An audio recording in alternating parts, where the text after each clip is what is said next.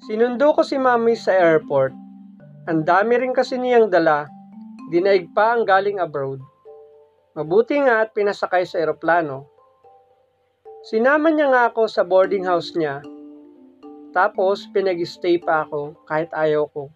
Sabi ko, uwi agad ako kasi walang kasama si daddy kapag dumating. Abay, nagtampo ang ina ko. Bakit siya raw ba ay may kasama? Bakit di ko daw siya inaalala? Oo nga no. Sorry po, mami. Sabay kamot sa ulo. Tapos nagdrama na si mami. Darating daw ang araw na hindi hindi na niya ako makakasama at masosolo. Ngayon pa nga lang na wala akong girlfriend o asawa, ay hindi na niya ako masarili. How much more pa kaya kung busy na ako sa sariling love life o pamilya? Nag-self-pity si mami. Wala tuloy akong nasabi. Hinayaan ko siyang magsalita.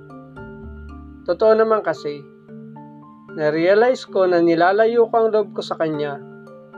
Once in a blue moon na nga lang akong dumalaw sa boarding house niya, tapos parang sinisindihan pa ng posporo ang pet ko.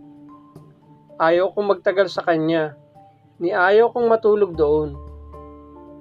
Ang init naman kasi sa kwarto niya, para akong nasa pugon, hindi ako makatulog.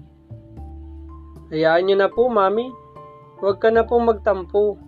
Promise, dadalaw ako sa iyo ng madalas. Promise? Promise po. Hindi ko lang masabi kay mami na binabantayan ko si daddy. Ayokong may dadalhin ulit siyang babae sa bahay namin. Kung magdadala siya ng babae, gusto ko si mami na.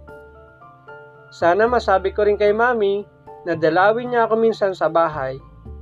Gusto kong makita niya si daddy. Baka sakaling magkain laban uli sila. Hmm, machong macho pa rin si daddy. Hindi malayong malaglag ang bikini niya kapag nagkita silang muli. Noti ka talaga, Red. Hmm, pagpaplanuhan ko ang pagkikita nila.